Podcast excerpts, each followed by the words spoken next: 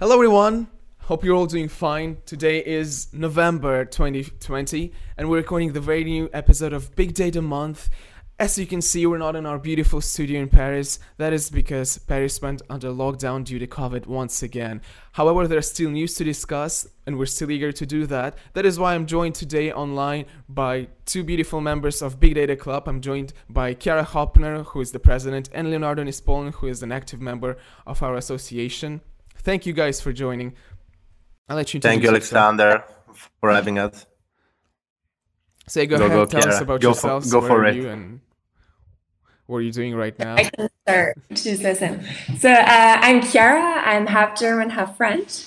And at the moment, I'm at ESCP doing a master in big data and business analytics. Okay, and where are you right now physically? So we know that we're Right now, sure. Uh, I'm in Munich at the moment, actually. great. So we have Oh. Germany on this side. I'm from right now in the uh, in the suburbs of Paris. And what about you, Leo? Uh, I'm in Italy right now, in, in my hometown. So basically, it's Leo. Uh, I'm Italian from a small town near Venice, and I'm as well enrolled in the big data and business analytics uh, master. And as well as Alexander said, I'm an active member of the Big Data Club. I'm very glad to be here with you all. So that's great. That's great. Um, We're having a very international podcast right now. Three countries of Europe right now chatting thanks to the 21st century. That's not the only coolest, cool techie thing we're going to discuss today. I don't know who wants to start with their news feed. So we were going to first start by discussing news of the very, of this very past month. We're going to discuss things that made us think or interested us in some way. All, all the news are data, AI, high tech related, IT related at least. And then we're gonna at the end pass to our data well, job of the month, data job of the month section. This this month is gonna be data analyst, uh, data scientist. Sorry, data analyst was the last time. Watch the first episode if you haven't. Um, so stay tuned for that. Let's start with the news. Who wants to start presenting their first knowledge bite, news bite this month? Leonardo. oh, okay, okay. I'll try to do my best. So the first one is an article that I found, I believe, in the Financial Times by this guy Charles Radclyffe, which happens to be the founder of this uh, company called EthicsGrade, which is basically an ESG rating agency. And for who don't know, who doesn't know what ESG stands for, these are basically some criteria that are getting more and more popular in the financial industry, let's say. There are a set of standards. ESG stands for uh, environmental, uh, social, and governance.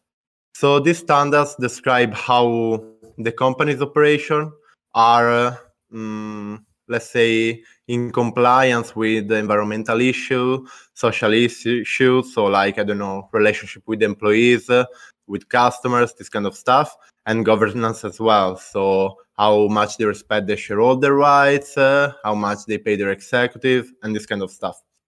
So why did this this guy create this um, ESG rating company?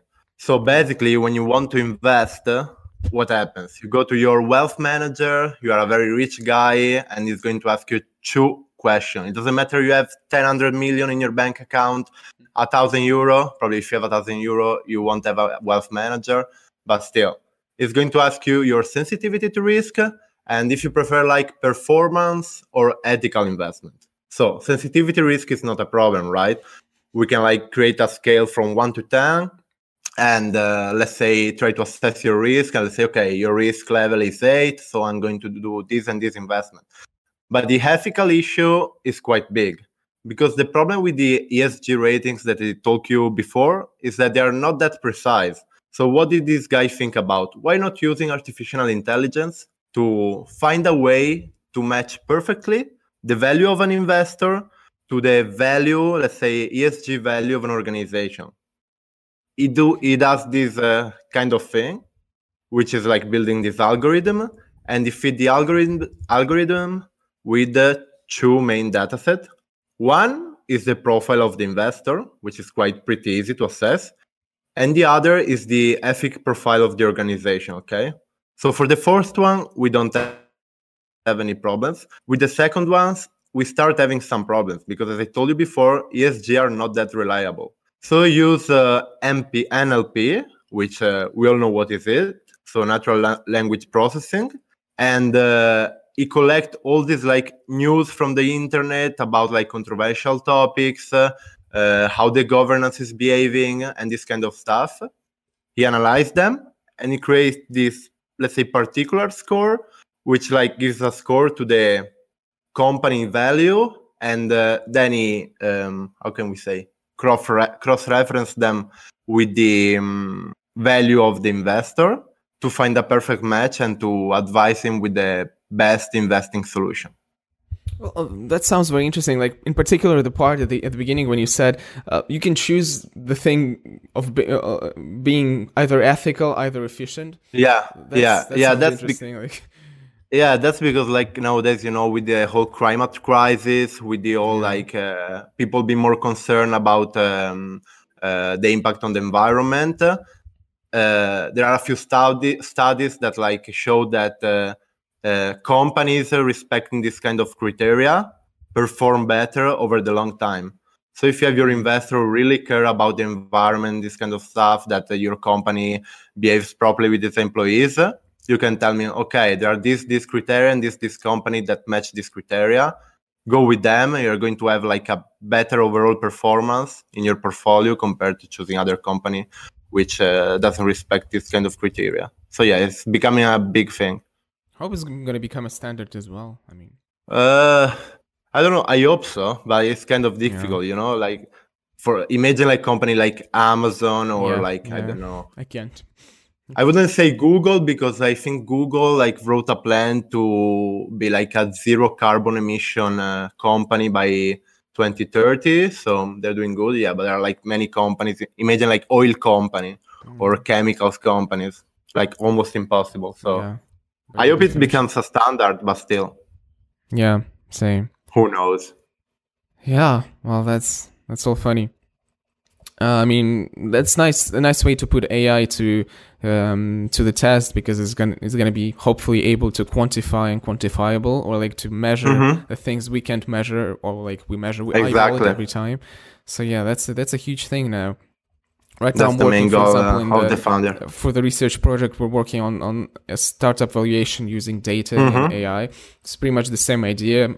Before it was done by humans like you and me, who would just based on their experience and knowledge and feelings, they would just say, "Well, this is going to be measured as that much euros, for Mhm. example, this as much euros." But now AI is less uh, critical, less prone to to be succumbed to the feelings and stuff. So that's why hopefully it's going to be it's going to be better for all. Yeah. Uh, Chiara, I believe we uh, we Yeah. don't hear you anymore. Let's But that, that's normal. That's life. So you can just join us again. And uh, Yeah. I mean, sound issues. here we are. Now we now it's great. Yes. Now, is it better? Yeah, it is Yep. great. Great. I was just going to add, um, but don't you think in like evaluating companies, it's very important to meet the people as well to actually get that feeling? Um, and I think that's something AI Yes, is not able to do yet at the moment. but right? the, So Yes, but at the same time, maybe you meet, I don't know, the CEO of a company is not going to tell you that he, he pollute the water of the river behind the, his factory, okay? Mm. But if instead, like the AI is able to find an article maybe by from a local newspaper saying, "Oh, we notice a big uh, pollution on the river uh, coming from the company. Policies uh, uh, is checking on it. Maybe he can uh, he can measure it. You know, like company Yeah. try to hide this kind of stuff. And also, if you are like uh, uh, a single per a single person, like you can go to the CEO, like you can't really inform yourself properly. So in this way, AI is trying to um, um, close this gap. Yeah. Im- Imagine in the future the AI is going to be able to perfectly read your emotions and see whether you're lying or not. Ooh, That's ooh. going to be That- that- funnier. yeah, and would be scary as well. I think. yeah, very scary. But yes, This is- oh, sorry. you know, go ahead, go ahead. Ask, where where was this um, initiative started? Uh, I think he's from UK. Uh, let me check. Hmm. Hmm. Ah, yeah, he's like a visiting fellow at Bristol University, so I guess he's from UK. And uh, but yeah, like uh, ESG is basically uh, a thing all over the world. So I think uh, is using this kind of uh, technology, whether it is the American market, the European market. Uh, but yeah, from understanding, was born like in the UK since he's from UK. Okay. So I don't know if you can want to continue, Chiara, with with your news article for today, like one of the news articles. Cool.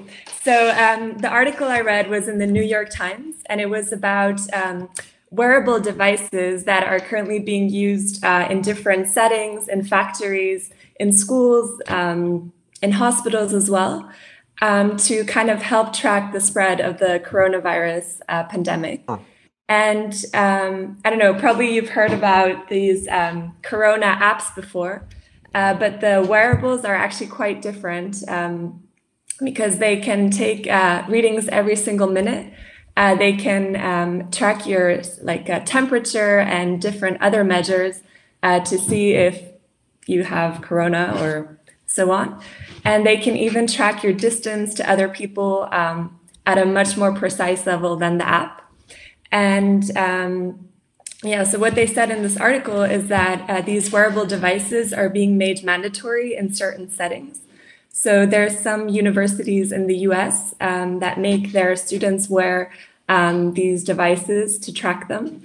And I thought that's really interesting because, on one hand, um, of course, it's great if you can um, kind of see like uh, who's who uh, who might be infected with COVID um, and try to trace uh, the other people uh, who could have been infected. But on the other hand, I think there's also some privacy issues. Like if someone is reading uh, your, I don't know, personal um, skin temperature and different measures every single minute, I find that quite scary. And even that they um, make it mandatory.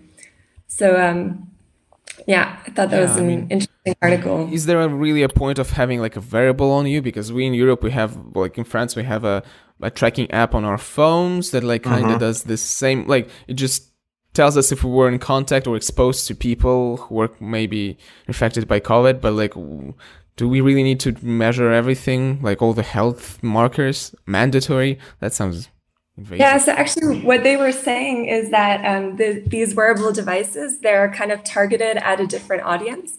So it's more for settings um, where people can't have their mobile phone, for example. So yeah. it's being used in factories where workers um, maybe don't have or are not allowed to bring their phone into the factory. And uh, there's actually this company um, that was um, it's called Kinect. Uh, Chiara, it's Let's do the trick. Let's do the trick. trick. Yes. Great. um, so there's, a, I was saying there's a company called uh, Kinexon, mm-hmm. and previously they were making wearables for the sports industry. So to track like basketball players' movement, to analyze that. And with the whole Corona pandemic, they like converted their business model, and now instead of making these trackables for a sports team, they're making trackables um, for like Corona yeah. virus detection and they're mainly selling it to factories. And um, just one more point to add I watched a video, and um, factory workers wear this little bracelet uh, mm-hmm. with a chip, and if they come too close to other workers, the bracelet will start beeping. Oh. So it's quite intense. Then. I, I think that yeah, te- technology is having like a a great impact on like this COVID stuff. There are a lot of innovation ongoing. Like there was an hackathon in Italy. It's not strictly strictly related, but there was this hackathon where they did like the winner developed this uh, app where like you cough in the so you record yourself coughing and then they analyze the data and they can tell you if you have like covid symptoms i don't know how reliable it is because uh, obviously as you can imagine they need to collect like thousand and thousand and thousand million of data but still it's pretty cool like that you don't even need to go to the hospital. Maybe one day you can just cough in your phone. Okay then maybe you can clean it and and uh, you know like whatever you have. Wow that's crazy. Yeah well yeah it's all interesting. I- am still curious how there's not a single collective uh, i don't know file in the us supreme court um, yeah that's very issue because I mean, if a very US thing to do. yeah, it's like if you don't like if you force your people to wear it. I mean, I think maybe it's a corporate thing. Like people think, okay, well, I'm I'm in the corporate environment, why mm. not? Uh, but like, yeah, just forcing people to do that all the time would be over the board for sure, Yeah. over the top. Well, maybe now it's like a, a measure they're trying to keep workers safe. However, yeah, Yeah, maybe- many questions related to that. I still Maybe, think you it can know, be done with a f- like phone type of device with no tracking of everything your your heart do- does. Yeah. I think it's mandatory, maybe because uh, you know, if like in a big factory or stuff, someone gets infected, then maybe you have to shut down some part of your factory. So in this way, maybe you know, people are going to know where you are, maybe inside the factory, but still, yeah. maybe they, they'll know. The worst that could happen is that they know that you're in the bathroom, uh, you know, taking a break, right? So Yeah, but I wonder how. Can you hear me? Yeah, yeah. yeah, yeah, yeah, yeah. yeah. Okay, great. I- I'm I'm wondering how it will be like after the whole. Once they find a vaccine, maybe coronavirus is eradicated. Like, will they continue with these kind of devices, or will the devices also um, disappear with the coronavirus? Hopefully I they know. will, but Yeah. They're gonna keep them just for the good measure. Uh, but I don't know. Yeah, well, know, so I- privacy is a huge issue now. Yeah, even Yeah, with simple tracking apps, not all people are able to accept them. Even though they're trying to make them anonymous, they're trying to make it all as unconnected to you as possible. It's just your Bluetooth like device, your Bluetooth code that gets exchanged with other codes with no other information. And if one of the code holders has like the symptoms, he just types it in the thing and it's completely anonymous so even if you break into the system like hack their data you're not going to be able to see much because it's all um, anonymized you're not going to be really able to connect it in theory hopefully but um yeah it's a huge privacy issue Yeah, in Italy, we had like go go go for it, Chiara. Go ahead, enter. No, in Italy we had like very big concern with people being like, "No, you're going to control us. uh, We don't want to download it. It's useless." Even though like uh, they explain it very well. Don't worry, we're not going to know where you are, what you are doing. It's just for safety measures, and they're like, "Mm, "No." So it was quite a failure. It's a cultural thing as well, Mm. because in certain parts of the world, these corona uh, tracing apps are mandatory and really widely adopted. But uh, in Germany, I can say the same. Like, uh, it's not mandatory, and not everyone has it. So yeah well let- let's pass from the big brother theme to the to the all-seeing governments to some more fun stuff because i have two fun articles for today the first one is about robots Okay, Um, cool. You all know Boston Dynamics, I think, the Yeah, company that does beautiful, uh, beautifully, I would say, beautifully choreographed robots. They are having Atlas and their Spot models. Like Atlas is the two-legged biped robot that performs amazingly well. It can jump around, do somersaults, and be more stable on ground than me. And uh, they also have Spot, a four-legged model that is um, that is looks like a dog, looks very cute. It's yellow. You've probably seen it, and it also can keep uh, keep its ground. So if you kick it, punch it, or if it slips by accident, it can get up, and it's pretty resilient. It's pretty universal. That is why it was the first thing to get released officially by Boston Dynamics, like a couple of months, maybe a year ago. It was released to the public for an exorbitant price of seventy-five thousand dollars, I think. Of course, it's a it's more of a prototype than a real thing because uh, it only comes with a factory preset, and that is what my new my news of the month is going to be. Is it's the first report of BP, British Petroleum, a company that Okay. actually purchased the robots, and it's their first report on how they adapted them to the situation because when it, when you buy this extremely expensive robot, it comes with like factory presets and like factory abilities of being able to walk, analyze the environment and stuff. But it's for you or like for your company's employees to program the thing uh, so it fits the environment you want. Because it's not only for the let's say British Petroleum platforms or anything else. It can be anything. It just depends on you on what you code inside the thing. So British Petroleum shared their insights, their ways of, of adapting the robots to the uh, petroleum stations. So, for instance, they uh, yeah they um, implemented spots on the petroleum stations. They were able to do uh, checks, for example, because they have good cameras. They are able to track the place in 3D, and so uh, place themselves when they were needed and where they were needed. So um, they were able to do the regular checkups. So far, they're doing they're going smoothly. They're not throwing spots at the in the frontier of, of in the in the industry. They're just doing the mandatory, obligatory, a little bit um, boring stuff that people can do, but uh, but they're doing it pretty well because thanks to the um, to the programming and more importantly, it's it's um it's a complex way of programming. It's a mix of uh, machine learning, deep learning, and all the other al- algorithms because that's the best way to learn spot to be uh, to be responsive to one type of task but not like only in one set of conditions. That's why you can like learn it i don't know to check this sensor even if it's foggy even if it's raining even if the sensor is a little bit to the right because it was placed to the right by the worker it's still to be able like to find it stand in front of it scan it and send the report live to whatever system he's connected to so for me, it's a it's a beautiful, inspiring thing to see because finally a robot is working next to humans in a dangerous environment. It's gonna help and alleviate some mundane tasks. And later on it's going to be able to act in more dangerous environments where humans are maybe exposed to potential dangers. They're going to be able to do the same tasks or nearly the same tasks but with no risk for the human lives and uh, for hopefully the same efficiency. So I don't know about you, but I, I feel I feel happy as a human to know that no, it's, yeah, we're going there. Super cool. Like I think I saw the there is this Canadian guy, a YouTuber called Unbox Therapy. I oh yeah, Lewis. And, yeah, yeah, Lewis, Lewis. Yeah, and he actually unboxed like the the Boston Dynamics. Uh, how it's called Spot, right? Spot, yeah.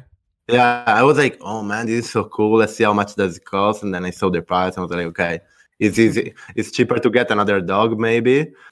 but yeah, like no, it's incredibly cool. Cool. Like I, I've been seeing like videos around going viral for the past I think ten years, uh, maybe more or less, mm-hmm. of this uh, spot dog, and uh, knowing that now is available to the public, to companies, and in, it can actually help humans uh, with their daily tasks. It's like super great.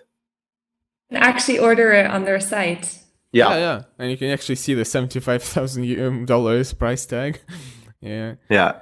Uh, I mean, you, you can order it if you if you want. Like, it's not restricted to companies, so it's everyone. Yeah, and like as Lewis, like many other YouTubers, like MKBHD did it, and also yeah, Adam yeah. Savage from MythBusters. Uh, he oh, has oh really? One. Yeah, yeah, he has one, and it's very interesting how he tests it because okay, they like the physical people, they're not like able to code them substantially because they're just one man yeah. army but they're still like testing their f- basic functions which are so impressive too like you can see how you can like direct the um, the thing to walk over i don't know uh, an obstacle like over yeah. over a set of stairs and they're going to be able to do it ah and they're beautifully yellow which is which is nice yeah i mean yeah so yeah, that's, that's for fun. the that's for the robot it's part, funny looking right? Yeah, yeah it's, it's not like it's those, those, kind of robots, you know, with uh, in the film how it's called the one with Will Smith, you know, very resembling humans. Ex Machina. Yeah, yeah, I, robot, think maybe. Yeah. I ro- I robot. Yeah, I mean, we were talking about this movie last podcast. It's every podcast we're gonna be able to talk about this movie. yeah. Yeah. No, uh, yeah, I love it. I mean, Let's who knows? Maybe I... in like 20 years, you're going to be able to buy yourself a, a mechanical dog who's going to be able not only to run around in the park, but also I don't know, read news articles with you or like cook. Uh, yeah. Next thing, instead of buying a car, you'll buy like a mechanical dog. Yeah. Why not? I would love to ride it actually. I would love to. Yes, I mean, yes, or even like a yeah, mechanical right? horse. Oh, yeah. that would be great. Honestly, like yeah. I would be all things about the, this mechanical horse. It would be my my a day-to-day thing from morning to evening. Can you imagine like riding on the Champs-Elysees with your yeah. big horse? Yeah, and I'm gonna be like, Leo, who did you buy? Oh, I bought a unicorn. Who did you buy? I bought a, yeah, I bought a know? mammoth. like I wanted oh, a mammoth. That's wonderful. Oh, that would be beautiful. That's wonderful. Well, so far we have spots, which is good too. I know. Yeah. So let's continue with uh, with the second set of news. Okay. Second round. So let's I, do it again. Okay. The same order. So Leo, please. Okay. So yeah, I'm a uh, I'm a startup guy, so here another startup. This article I think is from TechCrunch and it's about Harbr, which like just raised uh, about 40 million in the in their last uh, Series A round. and they do be- when i wrote about them i was like uh, man this is what uh, me alexander and the other guy during the data driven uh, exam tried to do so they basically built a, a platform a secure platform Mm. to enable big data exchange between companies uh, or third parties or between like um, uh, other part of the organization. So basically their goal they, they work on three aspects. On a technical side so they try to put the data that they collect into a let's say common um, format so it can be used by everyone. Second uh, problem they try to tackle is like commercial. So they want to create this kind of thing where you can provide your data to others and even make a, a marketplace let's say. So where you can exchange data like you are i don't know in amazon. So you have a seller a selling to selling b this amount of data and seller b can use them without any problems because they are on the same format. And third as well as we talked before security which is a big issue. I also have a, like a very short and nice video which like shows the whole infrastructure i don't know if i can share it somehow Probably can share the screen. Yes. Okay, let me see if I can do it because like it, it- it's really super intuitive and I find it amazing. Like, wait, Yeah. let me see. Uh, video. Okay, share your screen. Go live. Blah blah. Okay, Let me, let me watch the stream.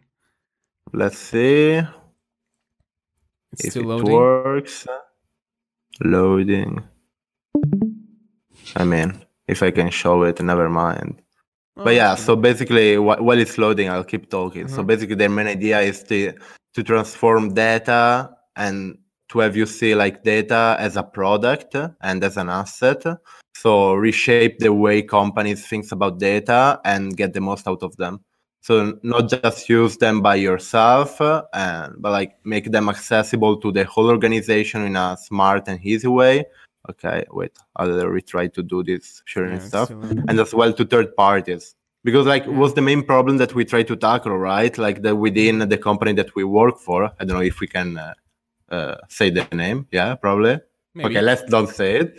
Yeah okay. Well we work with these big companies which goal was to become a data driven company and we noticed that the main problem was that the within the organization since it was this big was very difficult to communicate with the different type of data that you, they had right? And this company Harbr basically is finding a way to like uh, create a some unique format and some also some format that maybe you have format a and format b but to switch from format a to format b is just a matter of a click and you don't need to do any work on it so i mean pretty cool Yeah, that's amazing. I mean, that is a very underutilized asset. Hopefully, yeah hopefully, we're gonna be able to leverage as much as we can from it. okay it's not sharing but maybe okay i'll leave you like laggy. i can i can tell you how we spell this h a r b o r so if any one of the people following from home want to check it the video is very informative and it's like super cool you can actually see the the websites from where you can control mm. all your all of your data and stuff All right, that's very cool. okay Chiara is back Chiara did the trick. That's good. yes. That sounds really cool. Yeah. yeah. And go go go can one just access this platform to sell their data, or how does it work? Uh, yeah, yeah, you can. Uh, um, I mean, from understanding, like let's say you have a company and you can, with your data, you can create this basically this marketplace, and uh, company B can join this platform, join your, uh, uh, let's say, company web um, website inside the platform, and buy your data from there. Okay. Yeah, so it's pretty cool. I don't know how how much uh, how how they work with the compliance with GDPR and this kind of stuff, but apparently they find a way to work around it or to be compliant with it. But yeah, you can do like whatever you want within the platform with third parties or with uh, other part of your organization. Okay, that sounds like that sounds like an in- excellent opportunity for for those who want to who want to yeah do something with their numbers that they generate, the Yep. data numbers. That's cool. Let's let's see let's see how it plays out in the future. Hopefully, it's going to be Yes. Yeah, it's just like I developed more and think a, a three years old platform, and they raise a total I don't know uh, last round was 40 million. I think that right now they maybe around like a total money raised, like total funding of 60, 70 million. So it's not bad for a three years old. It's promising, company. very promising. Yeah, Yeah, yeah, yeah, yeah, yeah. it's good. Wow. So then Chiara, can you just can- select, Sorry. Yes. I uh, yeah, just another question. Can you then just select what data you want to buy and they give you a price, or is it like an Oh. auction, or how does it? Mm, it doesn't specify this part, but yeah, you don't need you don't have to buy all the data that this company can offer. Uh, let's say I don't know if you are Walmart, you have I don't know data about uh, how many people buys uh, different type of tea, and you are a company selling tea. Maybe you need uh, this kind of data for market segmentation. So you join the platform and you say, okay, you sell this kind of data, I want to buy them, and that's it. It's a great opportunity for panel marketing, honestly. Yeah, yeah, yeah, definitely. It's gonna change the market for real, but it's great. Hmm. Go Harbr. we'll see. We'll see how it plays out. Please, Chiara, now can you share us the second second news article we'd like to share? Um, so the article I read was in the Financial Times, and it's about a new language uh, generation model called GPT-3. Have you heard about it? No, nope. Not really. Not no. yet, at least. Well, it's incredible because you can give it um, some text or like a prompt, and it will generate uh, like a whole um, paragraph or a whole response. So basically, it can write text um, in a way that's super similar to a human. And it was actually released um, in this May by OpenAI, which is a company based in Yeah. um, San Francisco. It's, And, it's Elon uh, Musk's company, I, I believe. Yeah. I think he invested in it. I'm not Yeah, quite like sure. His, his investments are there for sure. But so this model cost uh, 12 million uh, dollars to build. And actually, an interesting fact they mentioned in the article um, is that it has been trained on 45 terabytes of text data. Cool. And um, so this means it processes about 45 billion times the number of words a human perceives in their lifetime, uh, which I think is incredible. And currently, it's um, it's just been uh, released to other companies um, as a beta version, so companies can make use of it now. And uh, what's really interesting about this uh, language model, uh, it can be used, for example, to write automated emails, um, to create marketing content. So, um, yeah, it's been really applied to instances where humans don't really need to write any text anymore. Um, So not which incredible. no, It's very no more univer- no more university essay for the students of the future, or Hopefully. You're just gonna choose the essay that you like the most. You on the know. This could be groundbreaking for all the students all over the world. Yeah, but that's like Yeah. a it's like a neural network type of thing because now even now we have like Twitter accounts that are completely led by by an Yeah. AI that are just Uh, like you know composed by an AI from scratch or like based on something and it's very interesting to see how they come up with like things that make sense. Of course now it's only in the beginning, but I hope well I think o- OpenAI is making more and more progress in this field, not only this company, but yeah, it's very fascinating. Yeah. Just what I think is interesting as well is this model, it can create like incredible language, incredible sentences, but it doesn't recognize the meaning behind the words it creates. So, to give you an example, um, like one researcher asked um, the model, uh, How many eyes does my foot have? And so GPT-3 replied, uh, Your foot has two eyes. So Ah, I mean, it it can create like coherent sentences, but I don't think it understands um, what it's Yet. creating. Yeah. Or it makes So it's not- it doesn't. So it's it's not like going to substitute like journalists and stuff, right? Yet, like it can it can't it, it doesn't understand like emotions and stuff. So you can't write like a passionate piece of article about I don't know war somewhere in the world. It's just like basically reading the question and try to figure out like the the sentence that make the most sense, right? More or Yeah. less. no, it's just But like- it's already. Oh, sorry. No, no, go ahead. Uh, it's writing. It's writing poetry already. So Oh, and it's fun. I was I wanted to talk about this. It's fun to know that you're reading a thing that makes you feel something, but you know that the thing that wrote it didn't feel anything. Yeah, it didn't even mean to feel anything. and you're like, wow, am I just being uh, div- divert like being diverted by a machine that that just scrambles letters and gives it to me? That's interesting. Yeah, we were talking about this uh, about this in the last podcast. Like, if an AI does the uh, an art piece and it is it an art piece? Well, we we thought that well maybe if you feel something from it then it is and same here i mean if it's an ai do- doing the things yeah of course it doesn't feel much but if you feel something then isn't it good Yeah. already Yeah, I agree. That's- that's the I think they can make art piece. Yeah, yeah, yeah. so yeah i mean This is like philosophical questions, like what does it mean to be creative and so on. yeah and ma- What is maybe maybe there's gonna scramble words but maybe that's how we're gonna find the meaning of everything Who knows? Maybe they're the philosophers of the future because they don't have all the prejudice we have. They don't have anything they have to do. They're not accountable, so they just shuffle words around and see what happens. That's that's very deep, Alex. I'll, Thank you. I, I'll, I'll spend my day thinking about it. Like, oh, yeah, maybe all the next Socrates are gonna be are gonna be AIs, AI. and maybe we're gonna follow like- a philosophy, a life philosophy, or a life religion of a new AI, of a supercomputer that's gonna think a million years before the answer and then say forty-two, just like in the in the famous.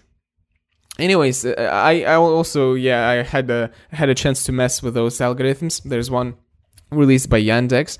It it was trained on Russian literature, classic Russian literature, and um, you can like type in text as much text as you want, and it's gonna be mm, base its answer on the Russian literature, and it's gonna like complete the paragraph for yourself. And let me tell you, some of them are very very interesting because like they try and keep uh, keep coherent with what you you said before. They try and continue like they use the names for example you used. They use the same like sentence lengths the same like tone of voice. They try to imitate your tone of voice. So they complete the sentence and you see like you can actually see how it works and it's very interesting. Yeah. Who knows where we will be able to use it maybe for mm, tomorrow it's gonna write the new best slogan for i don't know apple Yeah, I you don't know. know if they still need slogans. yeah yeah, like the that's cool. possibilities are unlimited. yeah Like Let- when you have Let me when have, you a have like an philosopher. AI. AI. yeah. I mean, just let's put one of those things in my spot robot in the future, and let me just be able to talk with my dog. I won't need anyone. no. It would be it would be the final goal, like the final dream. Yeah, having Once AI once phone. once you once you achieve that, you're okay with your life. I mean, no need to to, to invent interstellar No, man. communications or stuff. I mean, talking robot, which is like a hundred times stronger than a human, I Mm. would buy it like tomorrow. there's gonna be a shift in, in power and on, on this planet honestly Yeah. but why not let's see what happens i'm gonna i'm gonna end the news segment with a little um, interesting news it's not uh, that techy the news itself it's more to give you food for the thought because recently according to um, Reuters. Recently, um, there was a change in the top uh, tier um, security positions in Twitter. So now one of the head securities, if not the like the head security for for the Twitter, the one who's responsible for data protection, making sure that the integrity of the Twitter data, which is massive, stays intact. So now this person is uh, a hacker, a very infamous hacker in the past, of course, who was known as Mudge, and now he is he is appointed to this head position, which is very curious to think that a person who used to be a hacker, who has a nickname above all, and he's known for the nickname like a true hacker might be, and now he's appointed to a very like corporate, um, structured position of a head of a big corporation that needs to to make sure that the data stays intact. For me, it's just funny to think that a person who used to be a cyber cyber shady person now is has to attend weekly meetings with his team on a in a beautiful headquarters somewhere. I don't know where Twitter is based. But this is an interesting, you know. I think that at the same time, it's the best person that you could Yeah. hire, right? Like if someone is able. Mm. yeah, if someone is able to break into your uh, website or whatever, your social network, I would want to hire that person and pay it like a million and million to keep like my my social network in this case secure. yeah. I mean, also sense. Twitter. I think at this year a data breach. Like uh, I don't know if you read when I think this 17 years old guy from the US, like, um, Mm, yeah, yeah. broke into Donald Trump. No, I don't know Trump. Yeah, Trump as well, Elon Musk, uh, Obama, and this kind of personalities, uh, and wrote like a tweet: "Send uh, X Bitcoin to this Mm. address." Actually, people sending money now. I think it's yeah some very uh, heavy charges from FBI and CIA. So I mean, Yeah. and he raised like 100k, I think, in Bitcoin. Hmm. Well, I mean, No.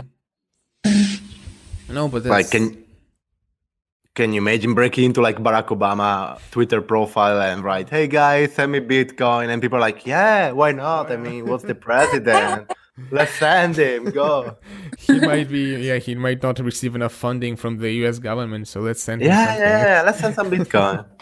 Man, Yeah, but like I don't know, like can you like perceive it as a as a career choice? Like oh, I'm doing the IT school, then I'm gonna become a hacker for a couple of years. If I, if I don't get caught, maybe I'm gonna go to Microsoft or somewhere. like, I don't know. If I prove to And be did an enough a, a menace, they probably will able will be able to hire me. Yeah. Any illegal stuff, or was it all still like pretty pretty legal? I I don't know what he used to, well, uh, what he was doing before. Like, probably if I even wanted to know, we wouldn't be able to know. but like, it, it was known that he was a hacker, and you don't call normal people hackers. Maybe he was a white hat ha- hacker. Uh, Yeah. um, yes, but. Uh, that's that's the he was on a freelance let's say he was on a Okay, security okay. freelance yes yes and um I mean, Yeah. uh, it, probably it's not a traditional path to follow, but at the same time, I think uh, that it's kind of common, like in companies that uh, looking for this kind of people to take charge of your security Yeah. stuff. Like Yeah. I think that who, who did it? I don't remember which company usually like post. Uh, I don't know, like uh, ah, probably Apple as well. Like uh, if you if you manage to jailbreak their last like uh, iOS update, uh, they're going to like to give you money if you explain them how you do it. Uh, it's basically free free work for them because like they yeah, can instead of paying like they're uh, encouraging this yeah, you know. So why not? Probably it's the easier way instead. Uh, I don't know, follow a traditional career path. It's illegal, yeah. I mean, white hat Uh, hacking is legal as soon as you just Yeah, explain yeah. the company and give everything and with, like without posting it somewhere online. It is completely legal and it's a good practice. Uh, yeah. So maybe it is an optional career choice if you want to become some head of security of some beautiful big company. Probably it's even more effective than following the traditional Yeah, path. just stay you know, legal, okay, guys. Yeah, if stay legal. you listening wants to wants to do that, don't hack into Pentagon or anything. Stay legal. White hacker. I had this period of my life where I wanted to get into coding and stuff. Like I was 12 years old. I was like, okay, how to hack?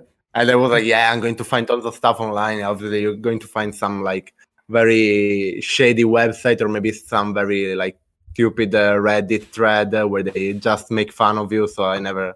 And know, maybe to be a hacker, but- or two, yes. Yeah, yeah, We've yeah, probably. there, yes, yeah. probably. Yeah. But when I was 12 years old, I was very excited about Yes. it. But yeah, Yes. I want to Why break not? into stuff. Why not? Yes. Imagine yeah. the things I'm gonna be able to do. I'm gonna be able to buy myself as much ice cream as I want.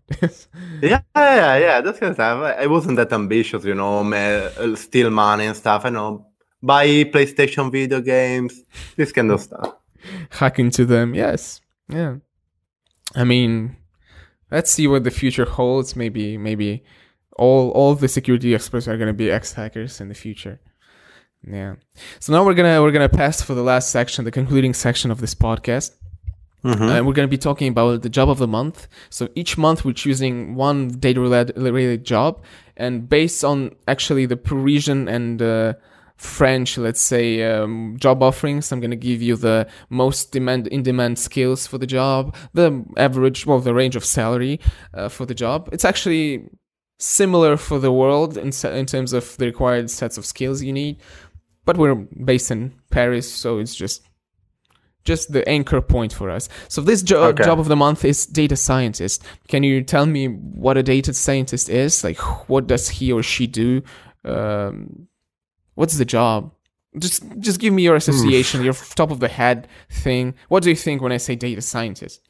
I mean, uh, data scientist is someone with uh, good like coding skills, so like maybe Python, R, SQL, this kind of coding language, uh, and is able to extract value from like from the data that a company owns. Okay, yeah, that's that's pretty much what I think too. Yeah. Okay. Yeah. Chiara, uh, Six scientist sounds quite scientific, so yeah, I think exactly. be What I quite think- qualified. Yeah, when I have And, when I uh, hear maybe data they- scientists, they focus on scientists part. yes, I hear it. Yeah. So yeah. Yeah, and that's that's pretty much correct. You're both correct. Me too. I think the same things as both of you. Um, data scientist is a more engineering, more IT math type of job. Uh, actually, like almost I would say 80 90% of job offerings in Paris require you to be to hold a degree in math, statistics, or IT, uh, or like engineering school degree in order to Or start a career. or big data and business analytics from ESCP Business School.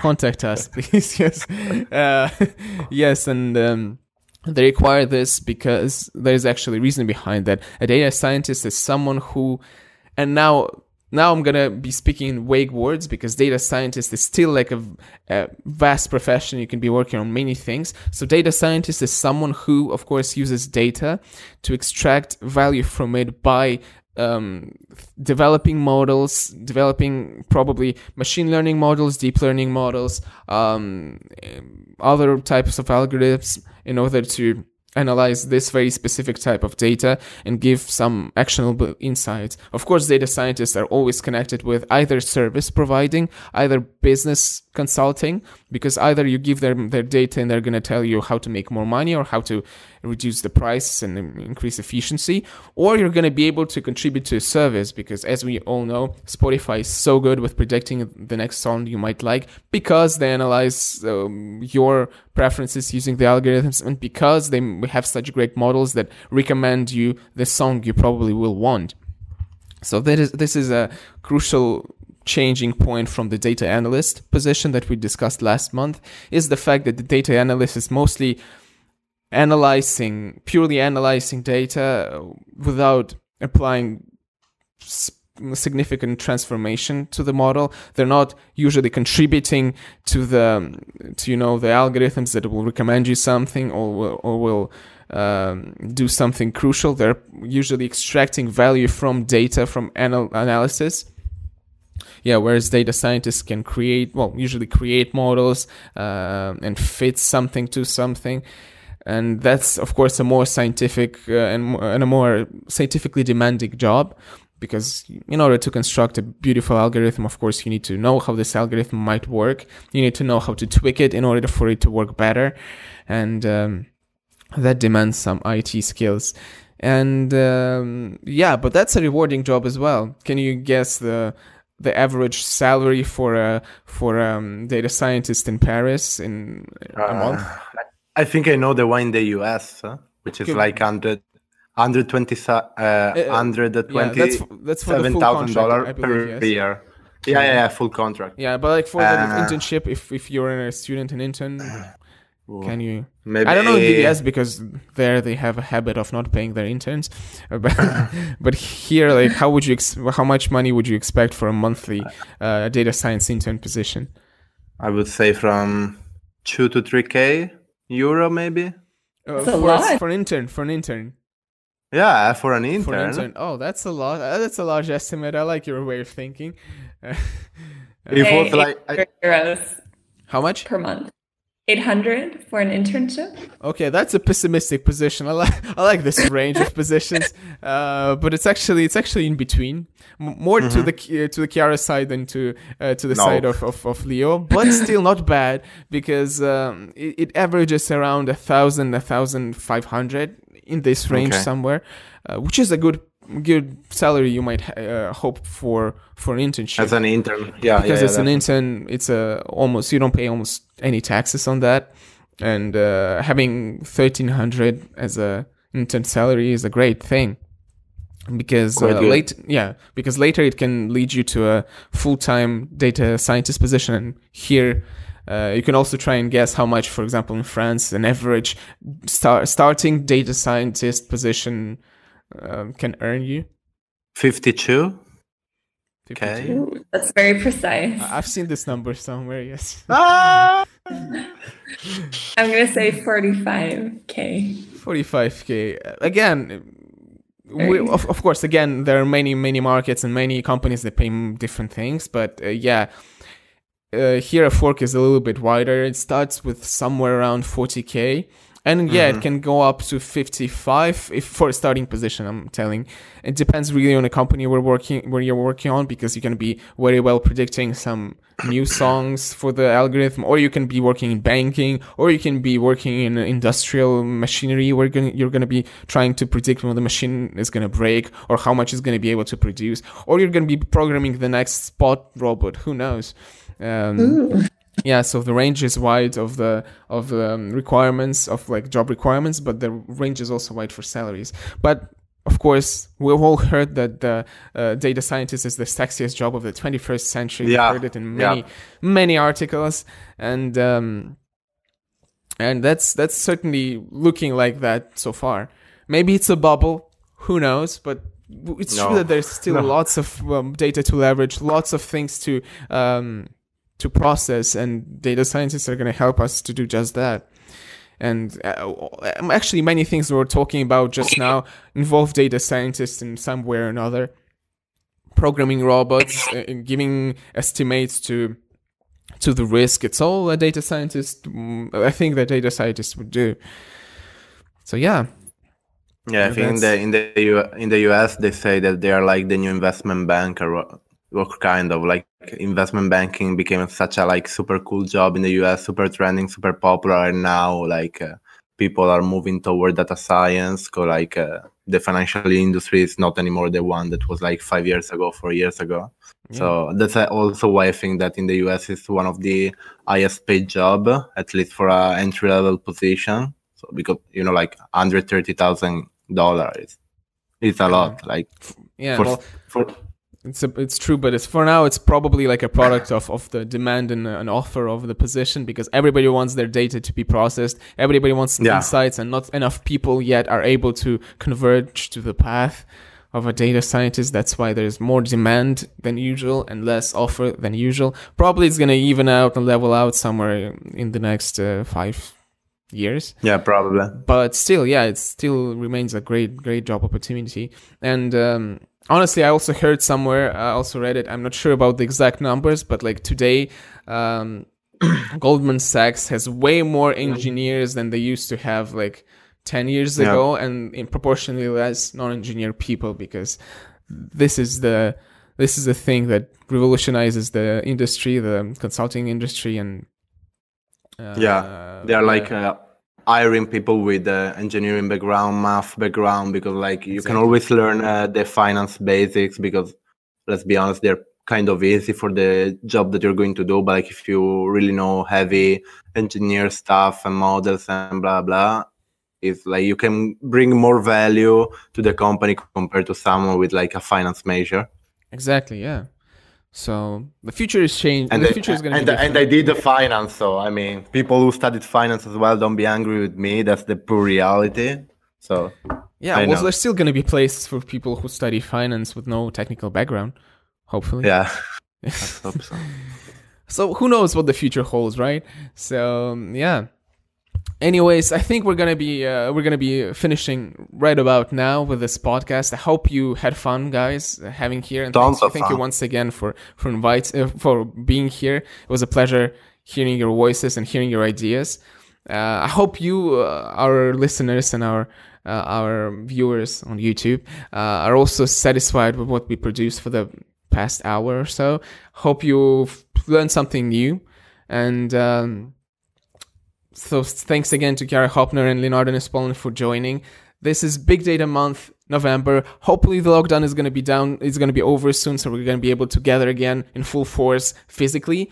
But for now, we're doing it we're still doing it online and we're still having fun with it. Thanks again for uh, watching and listening to us. And let's uh, and we'll see you next month. Goodbye. Bye guys. Bye bye. Thank you.